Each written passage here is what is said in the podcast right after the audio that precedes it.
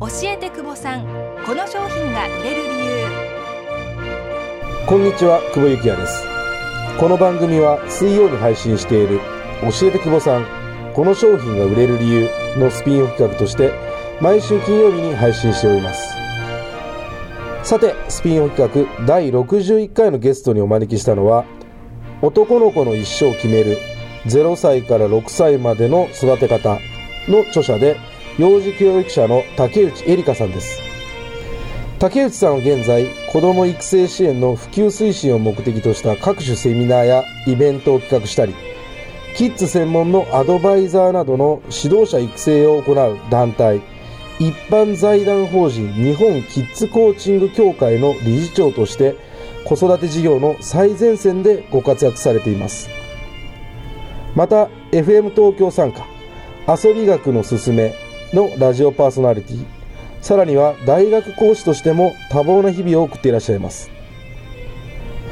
著書に男の子の一生を決める0歳から6歳までの育て方を先日出版されました。本日は20年間で7500人の子供を見てきた竹内さんが語る男の子に合った育て方をテーマにお話を伺ってまいります。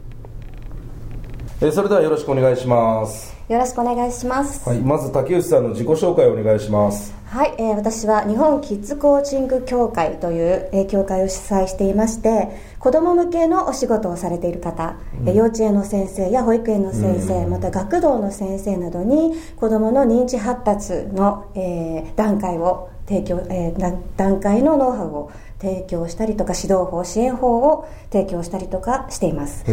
また、えー子供向けの教室をされている方、えー学習塾ピアノの先生とか、す水泳の先生とかもいらっしゃいますが、そういう人たちに子供にどうやって指導したら最もいい時期に的確な指導をして才能を引き出すことができるかというようなノウハウを提供しています。先生の先生ってことですね。そうですね子育てじゃないか、まあ、直接的に子供に関わっている人たちの、えー先生をやっていると、そうですそれいねつからやってるんですか？そういうの仕事を、えっ、と子供関係はもう20年ぐらいに。年齢がバレちゃいそうです そうですね。20年ぐらい。になります。はいはい。へえでそもそもごめんなさい。そのきっかけって何だったんですか？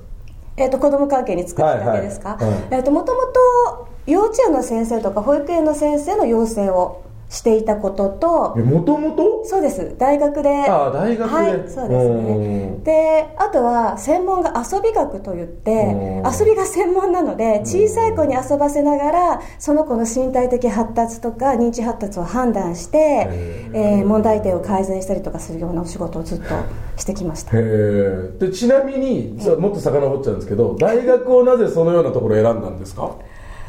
えーとですね大学自体はもともと運動系専門は運動系です、うんう。んはい、で、はい。遊んでいると、はい。えーまあ、大人を遊ばせるよりも子供を遊ばせた方が ええ面白いし、えう。んー成果が出るしとー。いう意味で、えーだんだん年齢を絞ったらうん。6歳までに0歳から6歳までの子供たちを対象にするようにだんだんなっていったっていう感じです。なんか最近本屋に行くと、頭が良くなる子供の育て方みたいな、ええ。あの兄弟の夫婦兄弟教授の夫婦とかなんかそうですね。東大生をそうです。ね東大生育てるとか、なんか最近すごい去年ぐらいからブームのような気がするんですけど、なんか頭をよく育てたいわけじゃないんですよね僕。っていつも思うんですけど、うん、そうですよね。私も大学で先生をやってる時に本当に今の学生たちが気力がない元気がない覇気がない、んで就職する時に、うん。ここに行きたいんですけどどうしたらいいですかではなくて、うん。何をしたいか分かりません。っていううん。根本的な質問をするようになってこれはちょっとどうしたものかと思ってうん。原点に戻ったら小さい時にその生きる力生き方を教えてあげる親先生がいなかったんじゃないかなっていうふうに思って。で、生き方って6歳までに決まるってことですか？えー、とそういう基盤がほぼ決まります。そのや、まあ、言い方悪いですけどやる気とかそういうことも含めて。好奇心やる気、えー探求心っていう基本的な学ぶ力っていうのは6歳までにできていてそれさえできれば勉強を教えなくても勉強もできる。スポーツもできる。要はその学ぶ力を育成しないといけないかなと思うんですよ。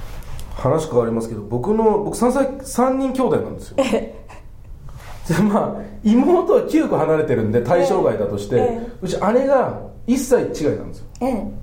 1, 1年と6ヶ月違いなんです。1学年違いなんですよ、ええ。かなりやる気のない子なんですよああなぜこんな親の教育のせいじゃないような気がしますけどね。あもともとあのもちろん教育の過程でうん。親にこうしなさい、ああしなさいって言われた過保護とか過干渉でそうなる場合もありますし、うん過干渉、うん。あとは逆に生まれた時に気質、まあうん。私はキャラクターコーチングって呼んでるんですけど、5つぐらいにもともと生まれながらの性質っていうのが決まっていて、タイプとして多少のんびりするタイプの人もいそうますか。だから資質と資質を見極めた上での育て方っていうのが合致してないと、例えば2人子供いて全然違う性格だったとしても同じ方法が通用しないってことがあり得るってことですその通りです、へー。素晴らしいです。えってことはうちの姉ちゃんはたまたまダメだったっ 親の育て方と合致しなかったっていうパターンかもしれないってことですよね。あのもともと繊細の子っていうのは感性が豊かでのんびりしていて人と協調することをすごい好むので、一緒に頑張るとかそういうのはすごく得意ですね。あーなんかうちの姉ちゃんそんな感じだな、ですごく優しくて思いやりがあるタイプでね。逆にアクティブなうん。自分やる気満々のタイプっていうのはうん。人と競争しながら僕ですね。モチベーションを上げていくっていうタイプなので。競争のない社会がもう生きられないです はい。そうだからあの褒めて育てるとか叱って育てるなんて議論があるんですけどうん。それはもうその子によって違うのでうん。褒めると図に乗ってしまう子供もいればうん。叱るともうくじけてしまう子もいるんですよね。えごめんなさい。今の話は、ええー、と男の子と女の子は関係なくって話ですか？共通ですね。あ今の話は共通なんですね、はい。はいで今回出された本が「男の子の一生を決める0歳から6歳までの育て方」っていう本なんですけど、ちなみに男の子と女の子って大きく言うと何が違うんですか？今おっしゃったようにお姉さんのように感性が豊かでうん。協調性のあるタイプは女の子に多いです。なるほど。で男の子はもう自分で、えーうん。とにかくやってみる、うん。試してから学んでいくっていうようなアクティブ、えー積極性の強い子が多いんですけど、うんまあ、母親が女なので比ー較的女の子の育て方は分かるんだけれども、うん。なんで男の子は水がこぼれたらかき回すのかとか、障子があったら穴開けるのかとか、お母さんに分かんないところが多くてそれを規制しちゃうんですよね。確かにでもそれが男の子の実験の能力実験の欲求なので、うん。それを重ねることで男の子ってこう成長していくんだけれども下手するとお母さんがそれをやめなさいって言ってしまうと逆効果、うん。なのでぜひ知っといてもらわないと6歳までにものすごく才能を発揮してるのにお母さんがそれを抑えてしまっている場合があるんですよね。うーん多そうですよね。女性が男性を育てるっていう意味で言うと、理解できないっていうか。理解できないですね、う 同じことずっと繰り返したり、うん自分の世界に入ってたりするうん、ちょっとね男の子って頭おかしいんじゃないかって思う子多いですもんね。そうですね。なんかねびっくりするような子供子供は本当多いですよね。そうです。女あの女の子はあんまりいないですけど、うん。男の子って本当この子将来どうなるんだろうって案じちゃうような子って多いですもんね、そうですよね。だから男の子の本になったんですね。そうです、うん。でと質問も多いですねやっぱり。あやっぱり女性的に言うとお母さん的に言うとやっぱり男の子の育て方にまず悩むんだ。例えば男の子と女の子がいた場合に、ええ。男の子の方に悩みやすいそうですね。あの育て方に悩むというよりかはうちの子はじっとしてないんですとか、うん。集中力がないんですってうん。言うんですけど、うん。じっとしてないんではなくっていろいろ探求してるんですよ、うん。集中力がないんじゃなくって、うん。いや他のことでは集中してるんだけれどもお母さんが集中してほしいことにしてないだけなんですよっていう気づきが必要だと思うんですよね。僕も集中力今でもないですけどあの小学校の時まで、あの散髪で座ってられなかった 髪の毛切るの髪の毛切るの。はい、うちの母親がずーっと不思議だって言ってました、はい、僕今でもこの年齢になっても10分カットしかいけないんですよ。座ってられないんですよ。ああのね膝が震えてくる。ーじっとしてる。うんじっとしてると。はい、うん。あのもっと詳しく言ってしまうと感性ってありますよね、はい。五感。五感。うん目とか、うん。見る聞くとかいううん。五感なんですけど、その生まれながら優れてる部分が違うんですよ。でじっとしているタイプっていうのは身体感覚優位って言って、うん。体を動かすことによって自分の自分自身を表現したりする子が多くて、うん。そういう子はじっとしてられない人が多いです。ね逆に体を動かすことによって何を表現してるんだろう俺は。行動して自ら行動してまず行動しあでてみる。も目立ちたがり屋って意味で言うとそうかもしれないですけどね。うん、で逆に聴覚耳がすごく先に発達する子っていうのは、なんだろうすごく言葉が速くて意外と話すことによってコミュニケーションをする性質があったりとかもしますね。うーん。俺今でも集中力ないと思うけどな。僕映画見てられないですもん。あそうですか？はい、僕暗いところえいやいや暗いところはいいんですけどあのじっとしてるのがダメです。ねああ、はい、この間子供と映画を見に行ったんですけど子供向けの映画の60分でも耐えられなかったです。からねあれ？でも逆に何か集中することっていうのはあんまないいですね。寝てたら12時間ぐらい寝ますけど本当ないですよあそうです僕動いてないとダメっていう、うん、それはもうまさしくアクティブタイプっていう。アクティブタイプ、はい。まあただただ落ち着きがない。一般的に落ち着きがないっていうタイプですよね、お母さんが一番困るタイプですね。なあでしょうね、うん、僕はもう典型的にそうだと思いますね。うーん。その今回の本っていうのは0歳から6歳までをい、えっと、1歳ずつを区切って。そうですね、うん。はい、あの1段階ずつ0歳には最も感性が伸びるんですよ。あのだから好奇心が育つ時期ですよとか1歳にはやる気が育つんですよっていうように1歳ごとに全部育つものを提示してるんです。こんなにそのステップ0からステップ6までありますけど、まあ、つまり0歳から6歳までなんですけど、うんね。こんなにあるってことなんですね。その時々によって。あもうあの生理的発達と一緒でうん。最初にあの危険を察知するために耳が聞こえるようになって目が見えるようになってっていう五感が発達している時うん。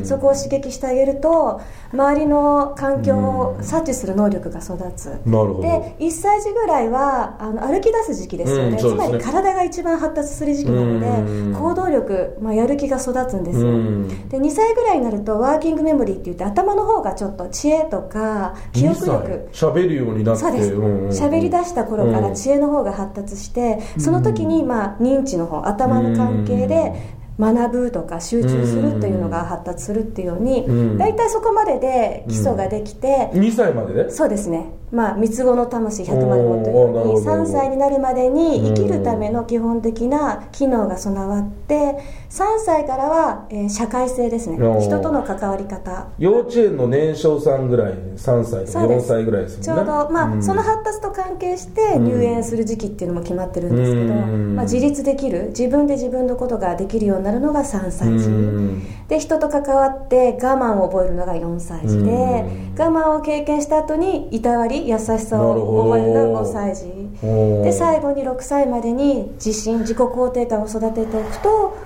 6歳からが楽。自信か。なんか意外な感じしますけどね。6歳までに自信か、今の子って自信があ今の若い世代って自信がない人が多いような気がするんですけど。言われてますね。多いですよねそういう僕も新入社員研修とかやってるんですけど自信ある子って言ったらほとんどいないですもんね。そうです。あ本当に本当に。うん。研究でアメリカ人にの、まあ、小学生に「あなたは自信がありますか?」って聞くと、うんうん70%が「イエス」って答えるんですけど、うんうん日本ではうん70%が「いいえ」ってう答える、ーんって言われてるんですへえな6歳までに決まってるんだ、俺6歳まで何やったのかなこの自信は この根拠のない自信は俺はどっから来たんだろうっていつも思うそうその根拠のない自信が小さい時に育つって言われてえます、ー、何一やったんですか？番重要なのは母親の愛情だって言われてますけどね。あじゃあ待ってください愛情があると自信が育ちやすい。そうですね。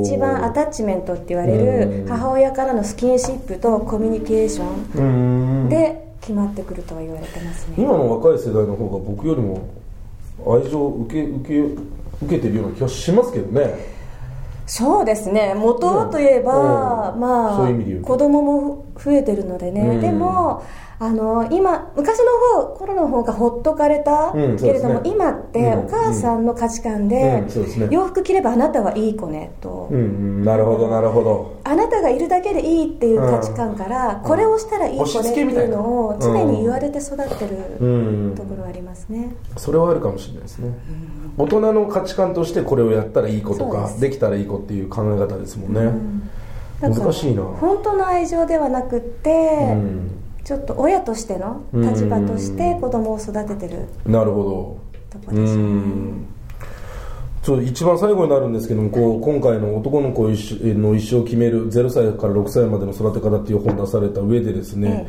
男の子の合った育て方を書かれてるんですけどもリスナーの方にメッセージがありましたら、ぜひお願いします。はい、えー、と私は0歳から6歳までに子どもの基礎っていうのはもう出来上がると思っていて6歳から12歳までは、えー修正時期と言われてるんですね、うん。あの個性としてちょっと問題行動が出てきたりする時期なのであの6歳までと限ってるんですが12歳までうん。読んでいただけると、ああこの子にこれが足りないのかなってすごく分かっていただける本だと思いますし、逆に大人の男性の方でも6歳までのあここでこうだったのかななんて振り返って考えていただけると思います、でお母さんたちにはぜひあの男の子の才能ってお母さんが分かんないところで実は伸びてることがあるので、うん。どの時期にこの行動をした時はこれが伸びてるんだっていうのをしっかり把握してもらって、うん。でぜひ才能の目を摘まないうん。で育ててあげてもらいたいなと思います、なるほど、はい。なんとなく僕男の子いないんですけど、ええ。わかりました、はい。男の子できたら参考にします。よろしくお願いします。はい。どうも今日はありがとうございました、はい、ありがとうございましたありがとうございました。竹内さんについてより詳しく知りたいという方は日本キッズコーチング協会で検索していただきますと竹内さんが理事長を務める協会のホームページが表示されますのでぜひご覧ください。